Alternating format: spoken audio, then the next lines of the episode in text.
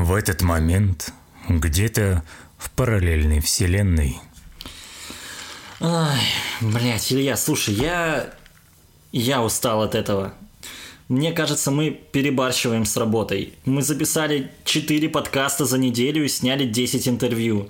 Это перебор. Я просто хочу сидеть где-нибудь на баре и пить коктейль. Я так устал.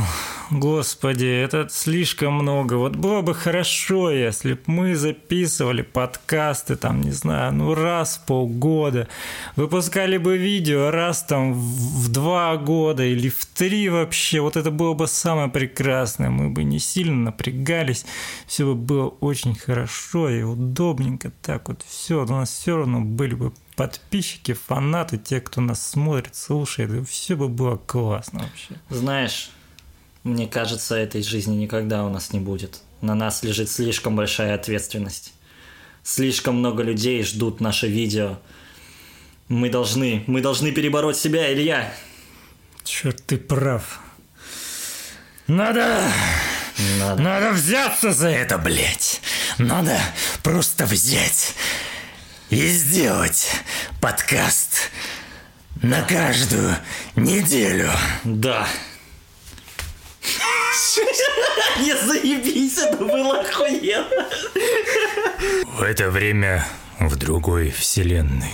Так, Илья, подожди, ты действительно мне хочешь сказать, что мы записываем новый подкаст, учитывая, что предыдущий вышел буквально недавно?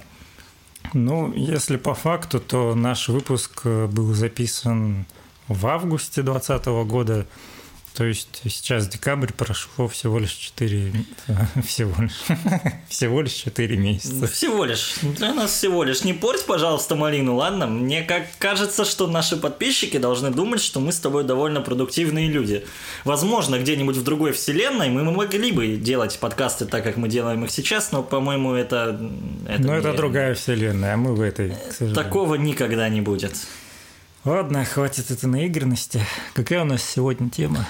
В этом выпуске эти двое будут обсуждать выход Cyberpunk 2077 и завышенные ожидания по поводу этой игры и всего прочего.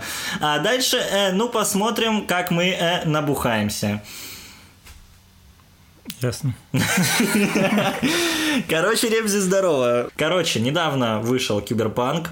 На удивление даже, кстати, я очень удивился. Илья, человек, который в игры практически не играет, тоже скачал себе Киберпанк. Ну как тоже, я-то его купил, я человек как бы православный. Ты тем более купил его? Но на плойку его невозможно скачать. Плойка-то не прошла. Ты реально купил его? 4000. Ёп. Я его предзаказал. Да, я жидко обосрался, предзаказав Киберпанк на плойку. А что ты хотел? Ты сейчас можешь деньги вернуть. Я знаю. Я, кстати, на самом деле я задумался о том, что есть же тема такая. Надо узнать, сколько должно быть наиграно часов в Киберпанке, чтобы вернуть игру. Если там не ограничено, то я попробую его допройти сейчас быстренько и вернуть за это бабки. Но это там, очень вряд ли. Там, по-моему, не ограничено. Просто надо это сделать до какого-то числа декабря. Угу. То есть, привет задротство. Походу, мне надо пройти сюжет и как бы... Мало ли, может, бабки. Он потом выйдет во второй раз и дешевле. Возможно. Вообще, там 21 декабря будет какой-то патч глобальный для консолей. И еще потом будет в феврале какой-то глобальный патч для консолей. Но будет ли этот патч, если не отзывают игру? Будет. Официально. Они игру вернут... как раз-таки после патча. Но причем фишка-то в том, что игру отозвали только на PlayStation, Sony убрали из своего магазина. То есть сейчас, по сути, Киберпанк — это такой эксклюзив Microsoft, потому что Xbox не отзывают. И бабки не возвращают. Microsoft жлобы. Да, по сути-то игра прикольная. Единственное, что меня реально напрягает, вот о чем мы и хотели поговорить, это вот завышенные ожидания. Ты вообще ждал Киберпанк? Я не ждал Киберпанк. У меня не было завышенных ожиданий каких-то. Ну, это обычное дело, когда какой-то очень-очень такой, как будто бы необычной игре говорят в том ключе, что она будет супер особенная, в ней будет что-то такое, чего не было раньше. Эта игра разрабатывается какими-то там крутыми разработчиками, но которые редко выпускают игры, и очень качественные эти игры. Я это все слышал, понимал, не слишком сильно вдавался в подробности и просто думал о том, что ну, будет хорошая, наверное, игра, но нечего от нее революционного ожидать. Мне, кстати, очень интересно вообще, как ты дошел до того, что решил в Киберпанк поиграть, учитывая, что ты особо не играешь. Я просто в новостях прочитал о том, что в ней нет защиты вшитой. То есть она с самого начала ее можно на компьютер скачать бесплатно. Мне, кстати, в первый же день, буквально в первые часы выхода Киберпанка, в группе механиков в ВК прилетело сообщение, типа, здорово, у нас Киберпанк есть. Мы не поддерживаем пиратство, покупайте лицензионные продукты. Я поддерживаю пиратство.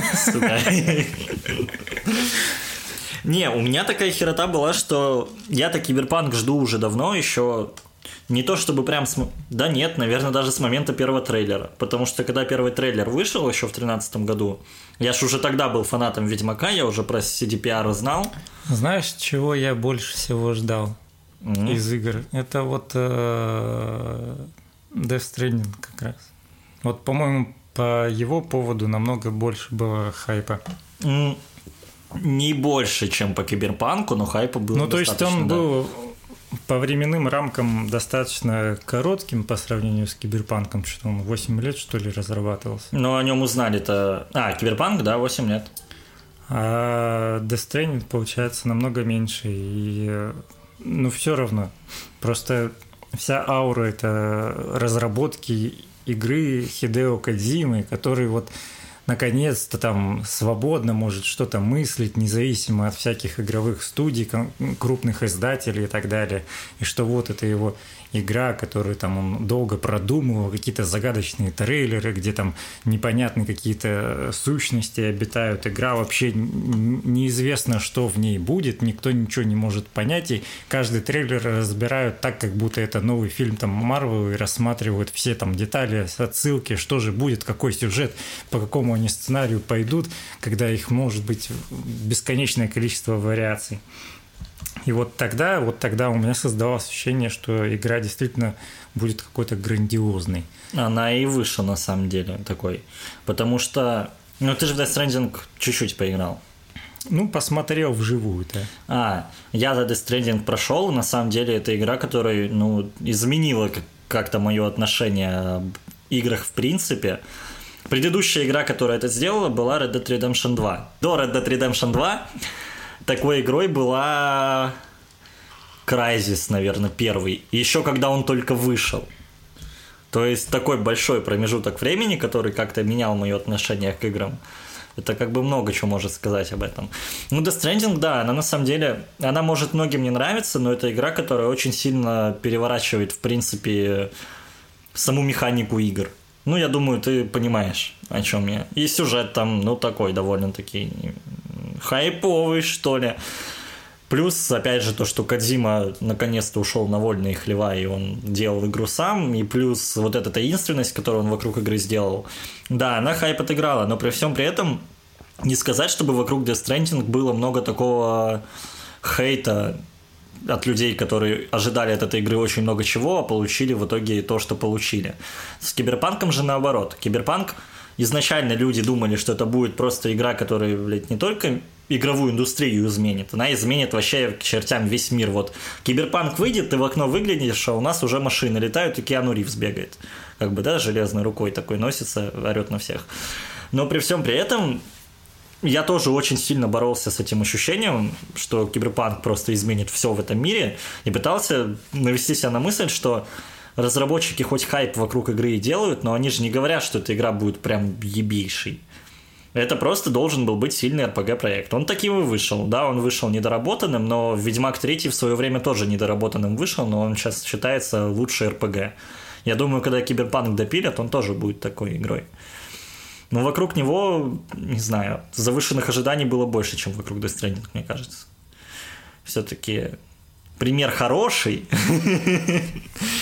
Это абсолютно разные игры, на самом деле. Ну, лично я не так уж и сильно следил за новостями насчет этой игры. Я, по-моему, в принципе, услышал впервые о ней в этом году. Хотя она там... Может быть, я слышал на E3 о ней там в предыдущие года, там 19-й, 18-й, 17-й. По-моему, она тогда тоже презентовалась на выставке этой. Но что-то я вообще не припомню, чтобы я о ней знал особо что-то. Ты чё? Та самая легендарная конференция Microsoft, когда вышел Киану Ривз и такой, типа... Нет, ты великолепный. Вот эту конференцию я как раз-таки и не видел. Серьезно? Я видел конкретно этот фрагмент. А-а-а. Я не помню, это был прошлый год? Это был, да, вроде 19-й год, Е3. Лето, 19 июня. Ну вот, по-моему, как раз 19-й год я и не смотрел презентацию саму. В общем, суть в чем? Я не слишком подробно следил за новостями, и поэтому не создавал ощущение, что это легендарная какая-то игра должна быть. Я по-прежнему считаю, ну, это просто качественная игра, которая наделала шуму, но в итоге она достаточно хорошая, просто ее нужно допилить. И все. Ну, как бы нечего ожидать от нее слишком завышенного. Такая же херота была, когда «Звездные войны» выходили, 7-й эпизод. Ты ж... Ну, я знаю, что ты «Звездные войны» смотришь, что ты не такой прям фанат, как я, ебанутый по «Звездным войнам». Ну, этот эпизод я не видел. Ты не видел? 7-й, не 8-й. 7-й это какой? 7-й, когда Рей только появилась. Первый новый, да? Да, первый новый. Ну да, это я видел. Это ты видел. Ты тогда был на хайпе? Нет, вообще не был абсолютно на хайпе. Что-то я, по-моему, слышал. По-моему, до выхода уже были новости о том, что новый Дарт Вейдер хреновый какой-то. По-моему, до выхода ну, уже это было. Ну, который Кайло Рен, да. Ну и все. Я на самом деле вообще, наверное, моя психика вычеркнула нахуй это все из моей памяти, потому что я даже фильм не помню. А я, сука, ждал. Проблема в том, что вот с Киберпанком у меня нет такого, что я сижу и такой, ну я ждал не эту игру. Да, у меня на плойке есть проблемы с багами, мне немного не нравятся там многие моменты, но при всем при этом, да, для меня это сильная игра. «Звездные войны» я, сука, ждал вообще лютейше. Я сидел и думал, не, ну если это окажется говном, «Звездные войны» для меня навсегда исчезнут. Меня спас «Мандалорец». Я все-таки подумал, что ладно, 7, 8, 9 эпизод я посмотрю. Если бы вот 9-й эпизод, после 9-го эпизода не вышел бы «Мандалорец», я бы «Звездные войны» для себя вообще нахер навсегда вычеркнул из жизни. Но все-таки спасло. Ты, кстати, в курсе, ты вот сейчас говорил про херового Дарта Вейдера, ты же в курсах, что снимает сейчас Тайка Вайтити новый эпизод «Звездных войн». Да, что-то слышал. И что там актер, который играл Энакина, вернулся к роли Дарта Вейдера. Не, вот это вот я не знаю. Вот. Прикол-то в том, что, типа, знаешь, все такие говорят, ух ты, он вернулся к роли, как это круто, но прикол-то в том, что когда ты играешь Дарта Вейдера, тебе особо, блядь, играть не надо, ты в маске и дышишь. Чё там такого? Ну, больше, да, это больше от сюжета, от сценария зависит. Это как с «Мандалорцем», когда все говорят, как там актера зовут, который играет Манда? Я забыл. Ну, я не знаю даже. Блять, я забыл. Я помню, но забыл. Я лично знаю Тайка Вайтити только по Тору 3. Все. Кролик Джорджа? Я не помню вообще, что это такое. Я его тоже не смотрел пока что, но у меня в списке есть на просмотр. Вот в моем примитивном, хотя, блять, я вроде бы киношный. Да, но в твоем мирке? В моем маленьком мире, в котором я Тайка Вайтити знаю по одному фильму, у меня создается впечатление о нем, что это режиссер более комедийного жанра, хотя немало примеров, когда комедийные режиссеры или наоборот даже актеры открывались совершенно по-новому и очень качественно. Короче, суть в чем? Я не представляю просто, какой будет фильм. Ну, у Тайка Вайтити хорошо получается делать приключенческие фильмы. Там, где что-то происходит, какое-то такое приключение. И я очень надеюсь, что новая часть «Звездных войн», раз там есть Дарт Вейдер, значит, это будет в промежутке между 3-м эпизодом и 4-м эпизодом. Потому что 4, 5, 6 эпизод уже есть, и там рассказывать нечего, то есть будет промежуток между этими двумя эпизодами. Возможно, но я в этом далеко не уверен, будет Хан Соло. Еще один новый. Я, кстати, в «Звездных войнах», каким бы фанатом долбанутым я не был, «Изгой 1» и «Хан Соло» я пропустил мимо себя. Я не знаю, ты смотрел? Нет. Я тоже, я что-то как-то в руки не дошли. Я думаю, ты в курсе. Джон Фавро, да. Снимает же еще 2 сериала по «Звездным войнам» новых. Да, один про Осаку. Да, ладно. А второй про... Точно не помню, как называется... Разбойничья эскадрилья, вроде так. Это что такое вообще? Короче, по лору «Звездных войн» это эскадрилья кораблей, которая летала под командованием Энакина в свое время. Или Люка, я точно не помню. Вроде Люка, да. Да, под командованием Люка. Люк же пилот там дохера крутой, и у него была своя эскадрилья у повстанцев. Вот, но там самого Люка не будет, там будет про них уже до него еще вроде. Да, потому что это все происходит в одном временном промежутке, а «Мандалорец» он до или после? Я не помню. Короче, не суть важна. Короче, что-то до «Мандалорца», по-моему. Не-не-не, параллельно с «Мандалорцем». Осака, ладно, хорошо. И «Разбойничья эскадрилья», они будут параллельно идти «Мандалорцу». Плюс там будет какой-то мультсериал, плюс там будет еще несколько сериалов, но они уже не от Джона Фавро. Джон Фавро будет только 3 сериалами заниматься. И все эти сериалы в один момент перетекут в один глобальный сезон для всех сериалов этих, в котором будет происходить какое-то глобальное событие по типу «Войны бесконечности».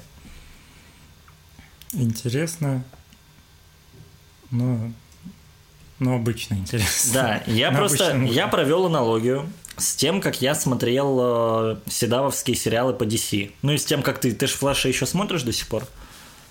Нет, я его не смотрел с тех пор, как пандемия началась, и они приостановились. Ну, я уже давным-давно забыл. Ну, естественно, ты бы этому и не смотрел. Ну, в смысле, я даже и не проверял. Я уже давным-давно забил на него, и у меня был такой прикол, что я из седабовских сериалов смотрел только «Флэша». И поэтому, когда у них были какие-то пересечения в сериалах, я постоянно не понимал, что, блядь, вообще происходит. И я теперь ловлю себя на мысли, что мне будет очень обидно из-за того, что вряд ли я смогу смотреть абсолютно все сериалы из этой вселенной «Мандалорца».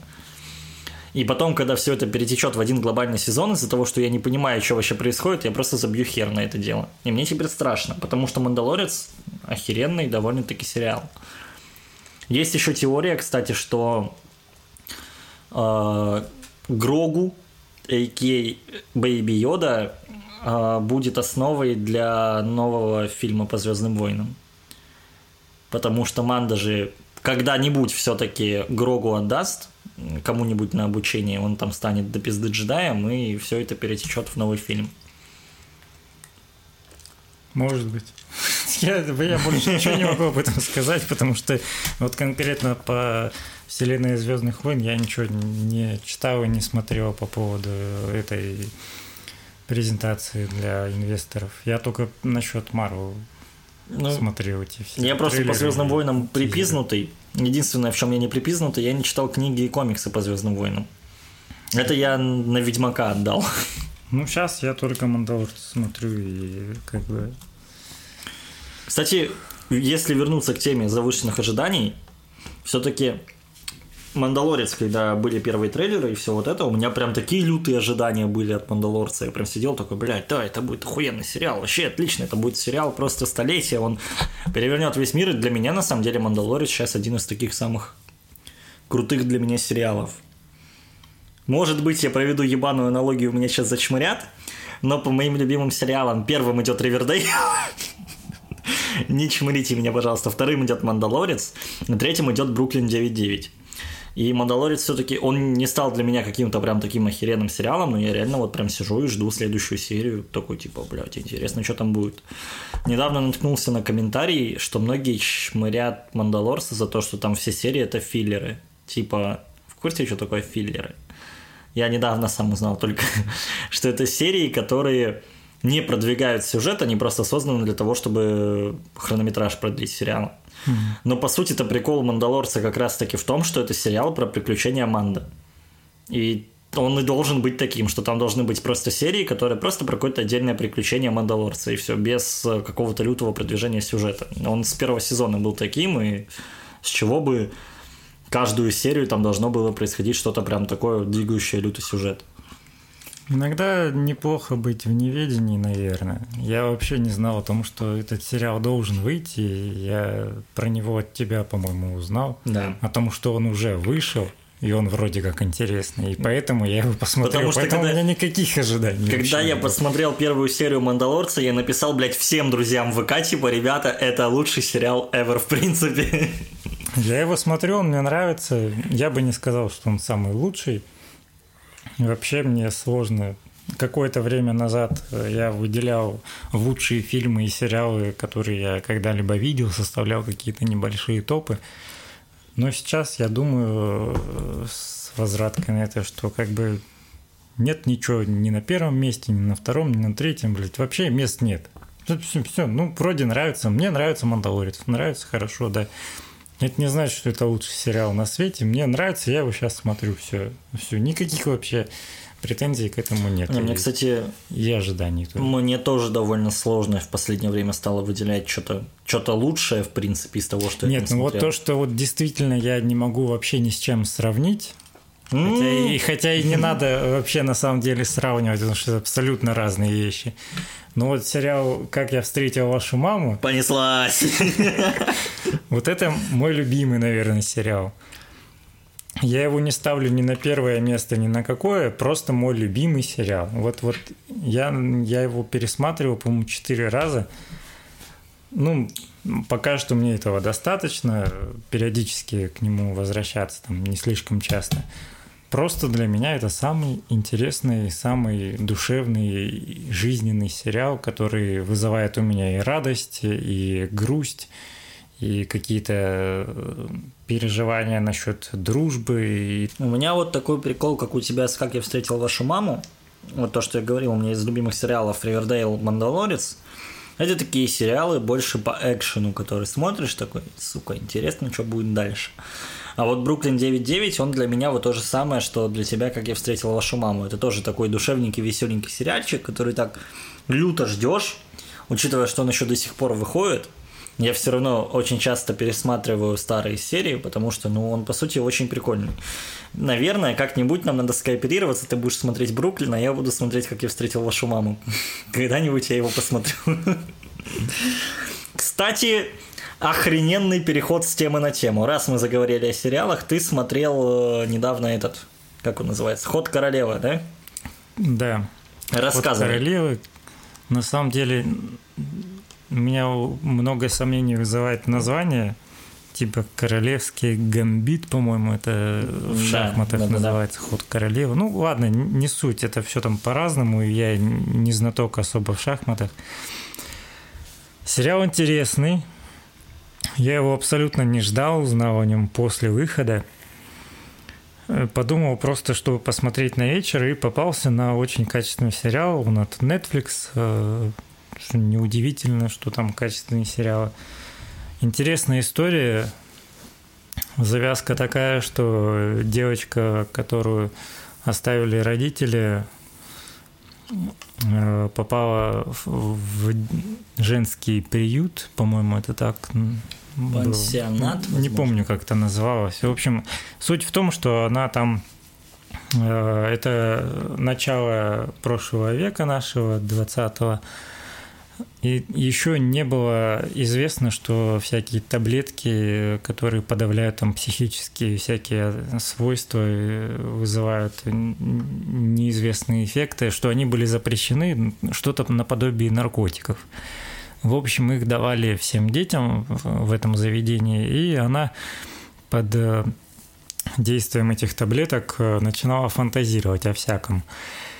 И как раз-таки ее в один момент заинтересовало то, что в подвале охранник или уборщик, я что-то подзабыл, если честно, играет в шахматы сам с собой, особо не с кем там, наверное, играть.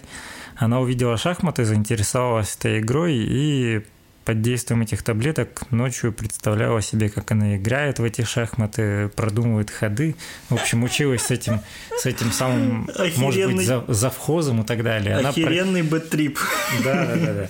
Она просчитывала все комбинации и очень быстро на этом училась. В общем, в этом вся завязка. Она в дальнейшем развивалась в шахматах и участвовала во всяких турнирах и так далее, и продвигалась ее известность в мире. А он типа односезонный или там будет еще что-то? Нет, там один сезон, цельная история, которая, по-моему, 8 серий закончилась. Угу. Я просто, на самом деле, в какой-то степени вроде и люблю, когда смотришь сериалы до полного выхода. Но меня постоянно мыкает, что ты сидишь и ждешь. Вот мне очень нравится, как Netflix делает, что они выпускают сериал сразу полностью, всем сезоном. Потому что ты вот посмотрел, там был какой-нибудь охеренный момент там в конце сезона, ты сидишь такой, что будет дальше? И ждешь год. Я, кстати, раньше... Не знаю, ты вообще смотришь мультсериалы современные, которые вот только выходят? Мультики очень-очень редко я смотрю. Последний раз я смотрел «Головоломку». По-моему, это было последнее, на что я ходил в кино. И до этого я еще очень долго ничего не смотрел. Типа ты по мультикам вообще не прешься? Не-не, у меня с этим как-то неудачно выходит. Мне они кажутся слишком банальными или слишком детскими. Какие-то вот такие истории, которые заходят и взрослым, и детям по типу головоломки, вот то, что Pixar выпускает, вот мне кажется, у них действительно часто выходят шедевры прям. Да, Pixar тащит. Я как-то, убил что-то около 20 часов. Да, я прям вот весь день смотрел, и на следующий день канал на Ютубе Чак Ревью. Это не интеграция, Не знаешь его, да? Он делал обзор на абсолютно все мультики с начала Диснея, с самого вот появления Диснея, историю Диснея рассказывал, появление Диснея до нынешнего момента. Сначала по Диснею, потом по Пиксару. Вышло так, что, во-первых, я теперь понимаю саму основу, что Пиксара, что Диснея, какие мультики они делают. Так я еще теперь могу с точностью до миллиметра, сказать, какой мультик вышел от какой компании. Я знаю... Кто выпустил Шрека, знаю, кто выпустил то-то, то-то, то-то, это. Давай, историю игрушек. Pixar. Когда? Когда, не помню. Я имел в виду компания. Ладно. Вот, в этом, кстати, довольно прикольно было прокачать. Типа, это не то, что... как зародилась история игрушек, давай. Об этом он не рассказывал. Он рассказывал, как компания зародилась именно. Ну, давай, как компания зародилась. Pixar, выходцы из Диснея. Они выпускали мультик, я не помню, как он точно называется. У Пиксара есть про какой-то религиозный, про христианство, что-то про Бога. Смотри. Сначала была такая херота, что Дисней делал мультик про муравьев. Я не помню, как он называется, и не помню, как называется пиксаровская версия. Они делали такой яркий, сочный, веселенький мультик. Какому-то чуваку, который делал этот мульт, был главным, не понравилось, как этот мульт идет в... Как это сказать-то? Как они строят сам мультик по сюжету, по графике, по сценарию. Посрался с главами Диснея, ушел, создал Pixar, и у них параллельно вышло два мультика. У одних про муравьев, у других про муравьев. У одних темный мрачный с мрачным графоном, а у других веселенький, ну, у Диснея веселенький. И вот так зародился Pixar. Я что-то об этом припоминаю, просто я не так давно в этом году читал выпуск GQ «Россия». Охереть ты умный, Илья. Это был выпуск с гостем Шнур. Он на обложке был. Нормальный такой гость. И, в общем, там была статья как раз про мультипликацию, про Pixar в том числе. И там шла речь о том, что как-то в этом еще Стив Джобс был замешан. Да, он как-то был замешан, но я не помню как. Он вроде бабки подогнал Пиксару. Он вроде был одним из инвесторов. Что-то такое. Может быть, что-то такое. В общем, да. Ну, вот так зародилась студия, которая теперь выпускает только шедевры.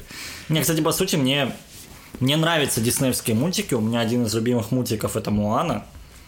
Ну, потому что, а в глазах каждый день океан бескрайний. Вот, просто мне очень вкатывают песни диснеевские. Они прям охеренные. У меня был такой момент, когда я сказал: «Алиса, включи музыку». Не сработало, кстати. И она мне тупо включила плейлист Диснея. Я сидел весь день такой: «А, Дисней». Не, песни мне в них вкатывают, но Pixar мне вкатывает атмосферой очень сильно. DreamWorks... У меня, наверное, проблемы с музыкой. Мне вообще не нравятся мюзиклы и все, что отсылается к ним. Все вот такие моменты с песнями, в том числе и в кино, и в мультиках мне не заходит. У меня вот, я прям точно могу... Мне раньше всегда было сложно определить мой любимый фильм, но последний вот с выхода «Величайшего шоумена» я вот прям могу точно сказать, что мой любимый фильм – это «Величайший шоумен», потому что я, блядь, прям обожаю этот фильм. И он мюзикл. Еще я в августе смотрел «Rocky Horror» из мюзиклов.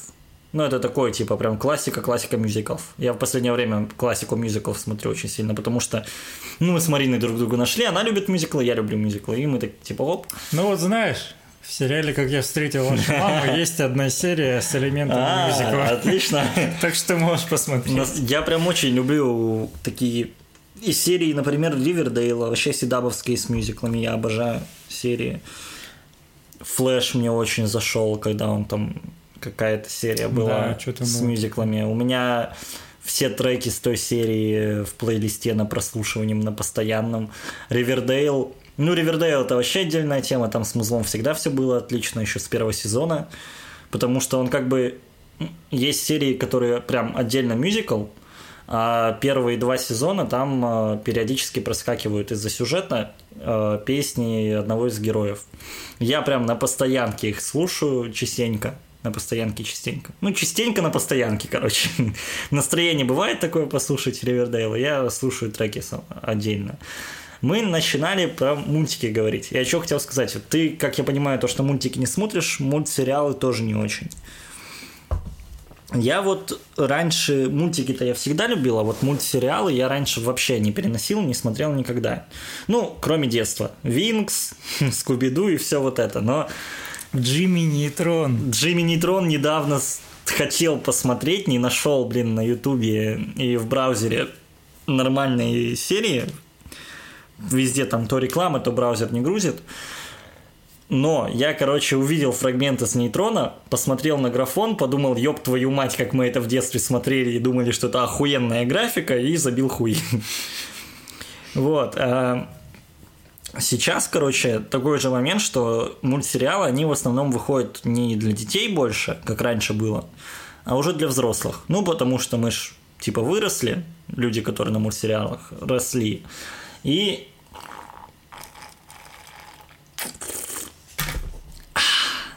Выходят, короче, такие мультсериалы, как «Харли Квинн», «Принц драконов», «Первобытный». Вот, я сейчас перечислил как раз то, о чем я хотел рассказать. 3 мультсериала. Первым я начал смотреть «Харли Квинн». Вообще, в принципе, опять же, повторюсь. Так, «Харли» я начал смотреть где-то в феврале 2020 года.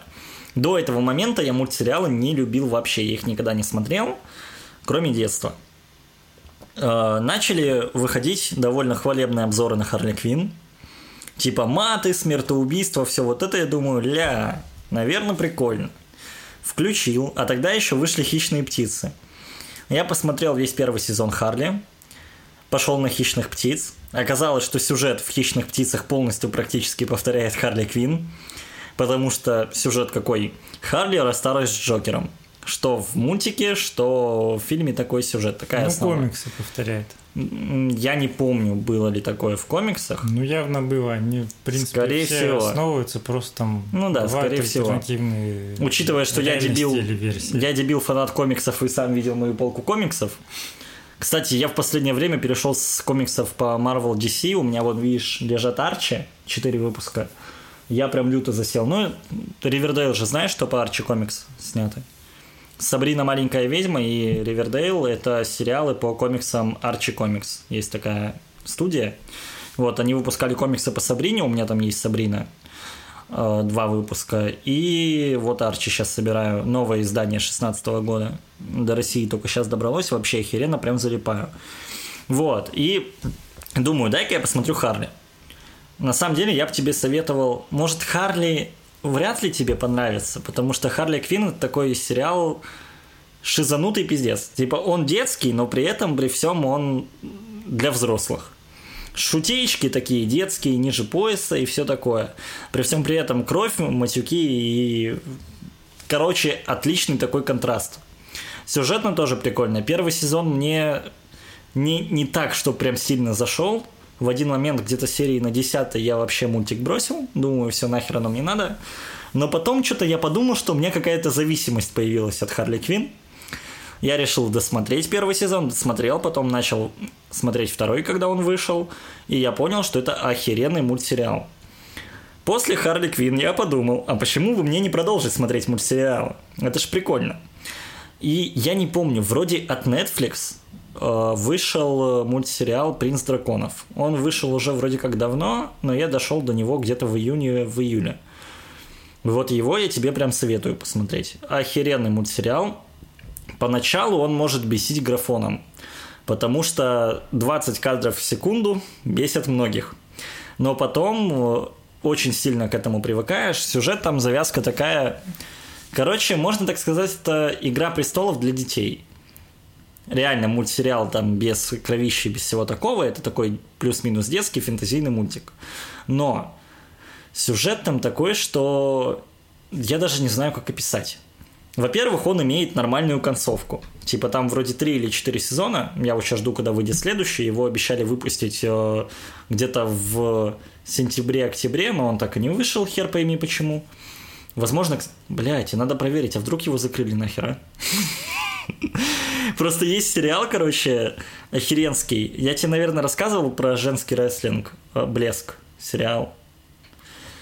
Я как-то узнал о нем, решил посмотреть. Там озвучка «Кубик в кубе» вообще охеренная. Матюки и все вот это присутствует, как в оригинале. Все отлично.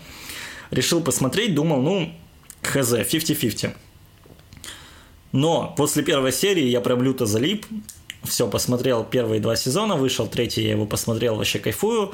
Ждал 4-й, месяц назад оказалось, его закрыли. А я сидел, прям люто ждал этот сериал, следующий сезон. Вот, и плюс-минус могу даже сравнить реально по постройке сюжета «Принца драконов» с «Блеском», потому что вот проходит 3 сезона и закрывается полностью основная сюжетная ветка. Все прям полностью закрыто. Есть небольшой клиффхенгер на следующий сезон, маленький, но не сказать, чтобы он такой прям, что ты сидишь такой, блядь, что дальше, как в предыдущих сезонах. Такой... Прикольный фэнтезийный мир, очень сильно проработанный. С графоном в 20 FPS, но к нему ты привыкаешь очень. Я этот мультик посмотрел, наверное, дня за 2. Все сезоны. Там одна серия 20 минут идет, то есть просто на фон включаешь, сидишь, залипаешь. И он охеренный. Там завязка сюжета такая, что была когда-то война, короче, в этом мире. Поделился мир на людей, которые не умеют владеть магией, и магических существ. Люди потом научились владеть темной магией, магические существа начали их чмырить, и люди пошли войной на этих существ, спиздили яйцо дракона, убили главного дракона, и пошла завязка сюжета, короче. И параллельно там по сюжету главные герои проходят по всем этим магическим мирам, и это настолько красиво, что пиздец просто. Это реально... Очень завлекающий мир, потому что ты смотришь, там все так красивенько, там какие-то милые существа, там и всякое такое, это прям охеренно. Тупо, знаешь, сериал на залипнуть. И такой очень добрый сам по себе. Вот как ты говорил про... Как ты говорил про «Как я встретил вашу маму», вот тоже очень довольно сильно подходит, потому что там тоже про добро, про дружбу, про всю вот эту вот темасу, и такой яркий, миленький, веселенький.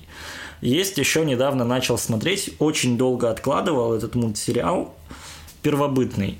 Не знаю, слышал, не слышал. Вообще. Просто у тебя нет подписки Яндекс Плюс. И у тебя нет Кинопоиска. Потому что, когда у тебя есть Кинопоиск, ты в курсе выходов всех новых фильмов и сериалов. У меня есть подписка на Яндекс Плюс. Она уже 3-я, по-моему. 3-я бесплатная. Каким-то... Я что-то не помню, каким образом я бесплатную подписку опять выманил. Мне что-то... Яндекс, по-моему... Яндекс Такси, по-моему, сделали штуку, что начали эти бонусы копиться по подписке Яндекс Плюс. Да. Я такой думаю, надо попробовать еще раз оформить. Что-то зашел по одной ссылке на сайт, ничего не получилось, типа там чекает, что я уже оформлял эту подписку, то есть надо ее нормально за деньги оформлять. Что-то перешел по нескольким ссылкам туда-сюда, везде там что-то подказывался от их предложений, и потом мне уведомление приходит, типа, вот вам такая-то, вот такое-то предложение, типа там за 1 рубль там целый месяц подписки. Я такой, окей. Типа, если там несколько раз отказаться от их предложений, что новое предложение приходит бесплатное, что ли. Я еще на месяц подписался. У меня он скоро, кстати, должен закончиться. Я, когда я ищу что-то посмотреть, я иногда заглядываю на Кинопоиск, если там есть в нормальном там озвучании кино. И... Ты ща подожди. Ты и Пономарёв Степан Андреевич, привет тебе, заебали, потому что ты третий месяц сидишь по бесплатной подписке, что Стёпа четвертый месяц сидит по бесплатной подписке, я уже, больше года плачу 200 рублей в месяц, и никаких, предложений от Яндекса, не Яндекс. Надо отказываться от подписок, понимаешь? Да не могу я, если я откажусь от подписки, то у меня... улетит Алиса. А без Алисы я жить уже не могу. Это моя лучшая подружка. Все, что поделать. У меня нет Алисы, у меня нет зависимости от Яндекс Плюс. Максимум, вот самое полезное, что я там нашел для себя лично, это бонусы в Яндекс Такси. Вот они мне сейчас... я их поднакопил за месяц, они мне сейчас реально помогли насчет поездок заплатить. Не, я вот, кстати, прям лютый дрочер Яндекса. Поддерживаю, так сказать, отечественного производителя. Только Яндекс Такси пользуюсь. У меня все сервисы Яндекса. Я даже Яндекс Диском сейчас начал пользоваться, чтобы на ноут себе файлы с компа перекидывать спокойно. Илья, не надо. Мы начали с того, что... Киберпанк. В принципе, у нас ожидания по поводу киберпанка. Например, я не на своем конкретном разбираю примере, потому что я не особо вдавался в подробности и в новости этого проекта. Допустим, на примере тебя. Ты каждую новость слышал, и у тебя создавалось ощущение, что этот проект должен быть таким легендарным, особенным, который вообще просто перевернет всю игровую индустрию с ног до головы и просто сделает что-то неимоверно сумасшедшее. Я это пытался сдерживать максимально. Было такое, да, но перед выходом за месяц я начал думать, что так, это будет просто игра. Просто отличная игра, не больше. Такая темаса, на самом деле, кстати, мне кажется, даже есть.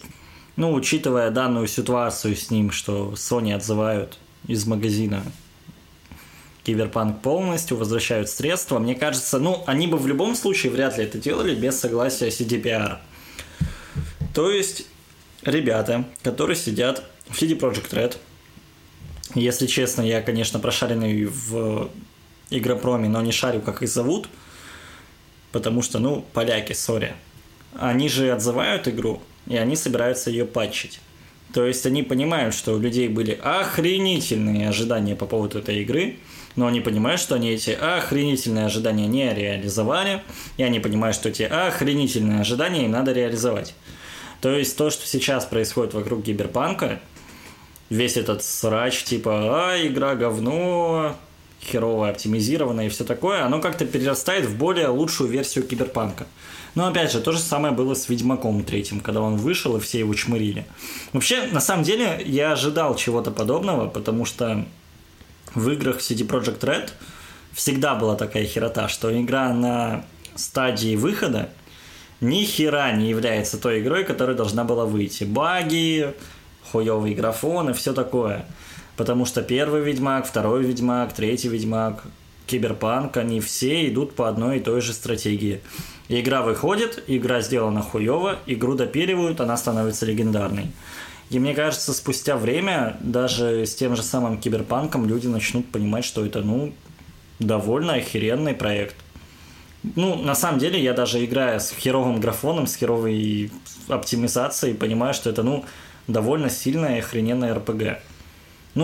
У тебя как? У тебя багов не было, ты ж пекарь херов. Мне кажется, что у них возникает такое ощущение, такая, не знаю, закономерность, что когда они создают игру, им все время мало времени, если рассуждать конкретно об этой студии, вот таким человеческим чувством создается ощущение, что вот ты вроде делаешь продукт, он практически вот соответствует твоим личным ожиданиям. Ты почти вот сделал конфетку, которая тебе нужна, но она вот чуть-чуть не дотягивает. И ты понимаешь, что если ты ее сейчас не выпустишь, то просто все пойдет по пизде. Ну, по пизде хорошо пойдет, просто не удастся проект, если ты его сейчас не выпустишь, там, не знаю, допустим, из каких-то финансовых соображений, допустим, что твои работники, твои коллеги просто уже устанут над этим проектом работать и будут работать в убыток проекту. И тебе нужно выпустить, чтобы дать небольшой, маленький перерыв, и за счет пользовательского опыта, отклика большого количества людей, дать толчок новым каким-то поправкам в этой игре, чтобы ты с новым энтузиазмом, понимая, что множество людей очень ждут от тебя качественного проекта, и ты сделал что-то действительно стоящее, то, чего ты хотел с самого начала. Мне, кстати, кажется, что ты сейчас прям очень точно описал ситуацию в CD Projekt Red с выходом Киберпанка, потому что перед выходом игры, считай, где-то приблизительно полгода как в студии были лютые кранчи. Кранч – это, так сказать, в геймдеве сленг, означающий переработки во время создания игры. То есть, когда, например, есть команда, которая делает игру, и вся эта команда работает полностью без выходных, многие там на работе ночуют, они работают прям 24/7, не отдыхают ни хера. И мне кажется, что ты реально описал ситуацию прям очень подробно, потому что люди начали говнить Киберпанк из-за того, что его опять перенесли. Хули ты там делаешь в этом ёбаном стакане? Продолжай, просто волос. Люди начали люто говнить Киберпанк из-за того, что его опять перенесли. Начали засирать статистику третьего Ведьмака. Начали срать компанию.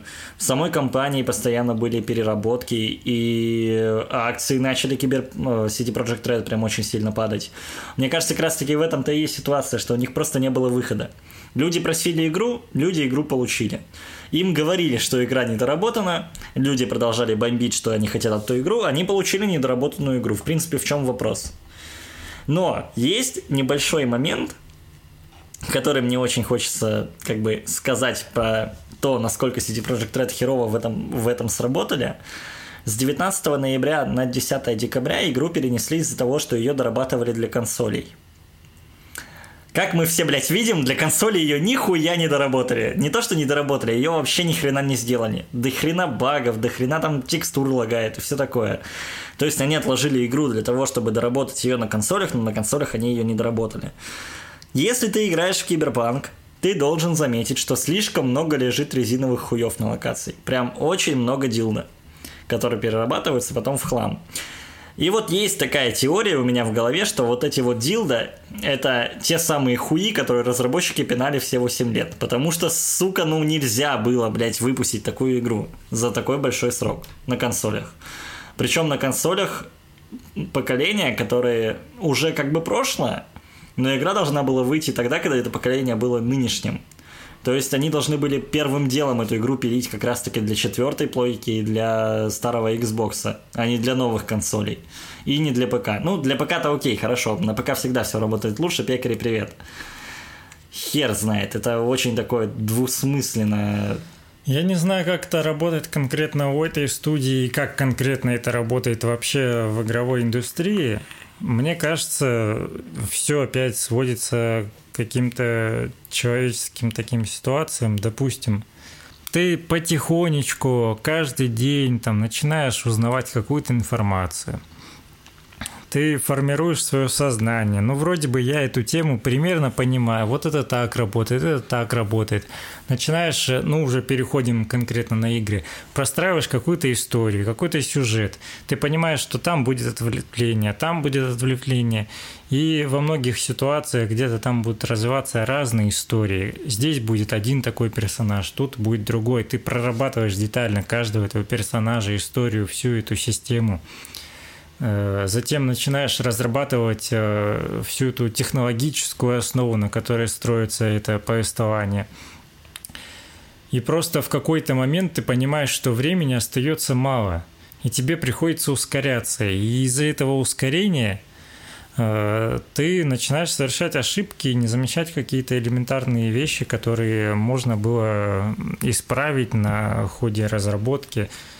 И чем больше времени ты тратишь на это, тем детальнее прорабатывается содержание, но тем менее качественно, мне кажется, прорабатывается техническая сторона этого продукта. Потому что ты хочешь вложить туда больше смысла, но понимаешь, что тебе не хватает времени для того, чтобы реализовать это технически. Прикол киберпанка в том, что, кстати, по смыслу-то большинство людей-то особо могут и не понять, потому что, чтобы понять смысл киберпанка, нужно пройти его на все 100%. Нужно зачистить все локации, нужно пройти все вопросительные знаки, пробежать абсолютно все. Тогда ты уже понимаешь смысл игры. Это во-первых. Во-вторых, в игровой индустрии все работает так, что над игрой же работает прям очень много людей. Да, есть люди, которые разрабатывают сюжет, разрабатывают графон и всю технологическую основу, которые могут в один момент просто пропустить все баги и все вот это. Но есть специально созданные люди, ладно. Люди, которые специально учатся на тестеров, которые проходят эту игру еще до выхода, которые видят все эти баги, видят все, что нужно исправить, прописывают все это. И в конечном итоге у разработчиков есть уже полный список того, что им нужно исправить в игре. Это во-первых. Во-вторых, прикол в Киберпанке еще в том, что во всех трейлерах игры была версия на ПК. Была версия на Xbox, была версия на PS4, но... А, нет, не на PS4, на PS5 была версия. Но вот на PS4 и на Xbox, который предыдущий, если честно, я, не помню, как он называется. То ли Series X, то ли Series S, то ли просто Xbox One. Xbox One S, да, Xbox One X. Когда показывали версии на PS5 и Xbox Series X на новых консолях, там этих багов не было. Но версии на PS4 и на Xbox One никто ни хера не показывал. То есть они... Возможно, не специально, но все это было скрыто. Никто не видел эти версии игры до самого выхода. В этом проблема. Потому что они просто, может быть, они не специально скрывали состояние игры на консолях прошлого уже поколения, как бы странно не было это говорить. Но в конечном-то итоге по факту игры ни хера не доработанные. Игра, вернее, что там, что там.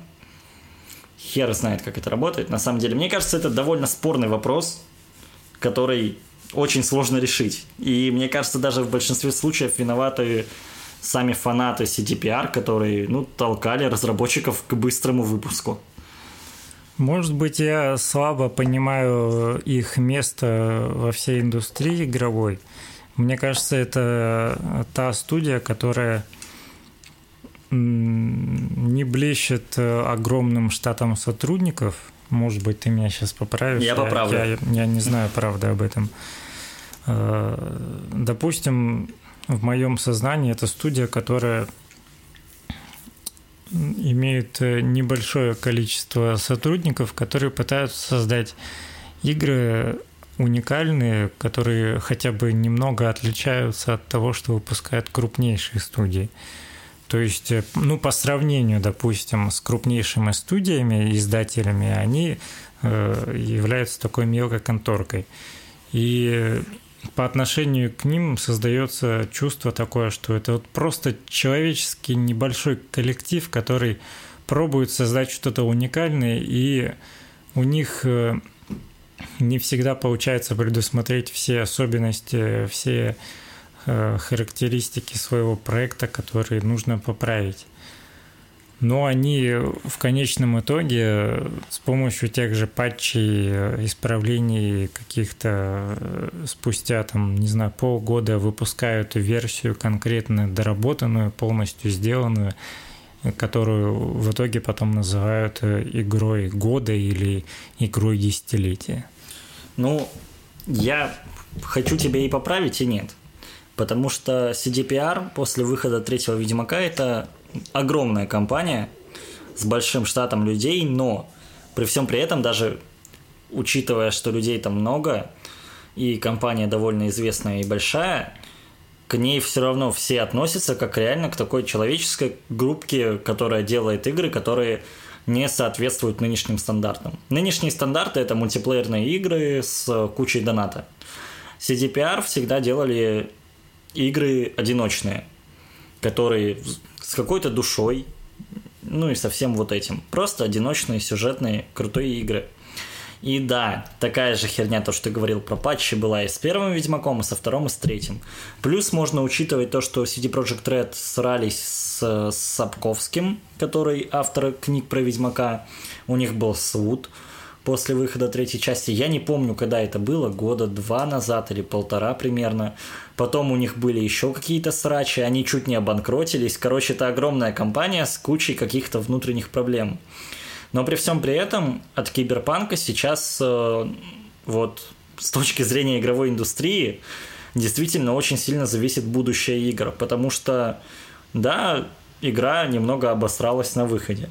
Но после патчей, я думаю, как и третий Ведьмак, ее начнут считать довольно отличной игрой, которая задаст следующему поколению игр какой-то вектор, да, вектор направления. Потому что тот же третий Ведьмак. Сейчас тот же самый новый Ассасин, вот Вальгалла, Одиссея, Ориджинс, они все равно как-то пытаются быть похожими на Ведьмака. В принципе, все RPG триплейные, нестандартные, которые по старому режиму RPG сделаны, с видом сверху там и всяким таким, они пытаются быть похожими на Ведьмака. То же самое будет с Киберпанком. Ставлю зуб на отсечение, что сейчас 90% игровых компаний сидят и смотрят за успехом Киберпанка.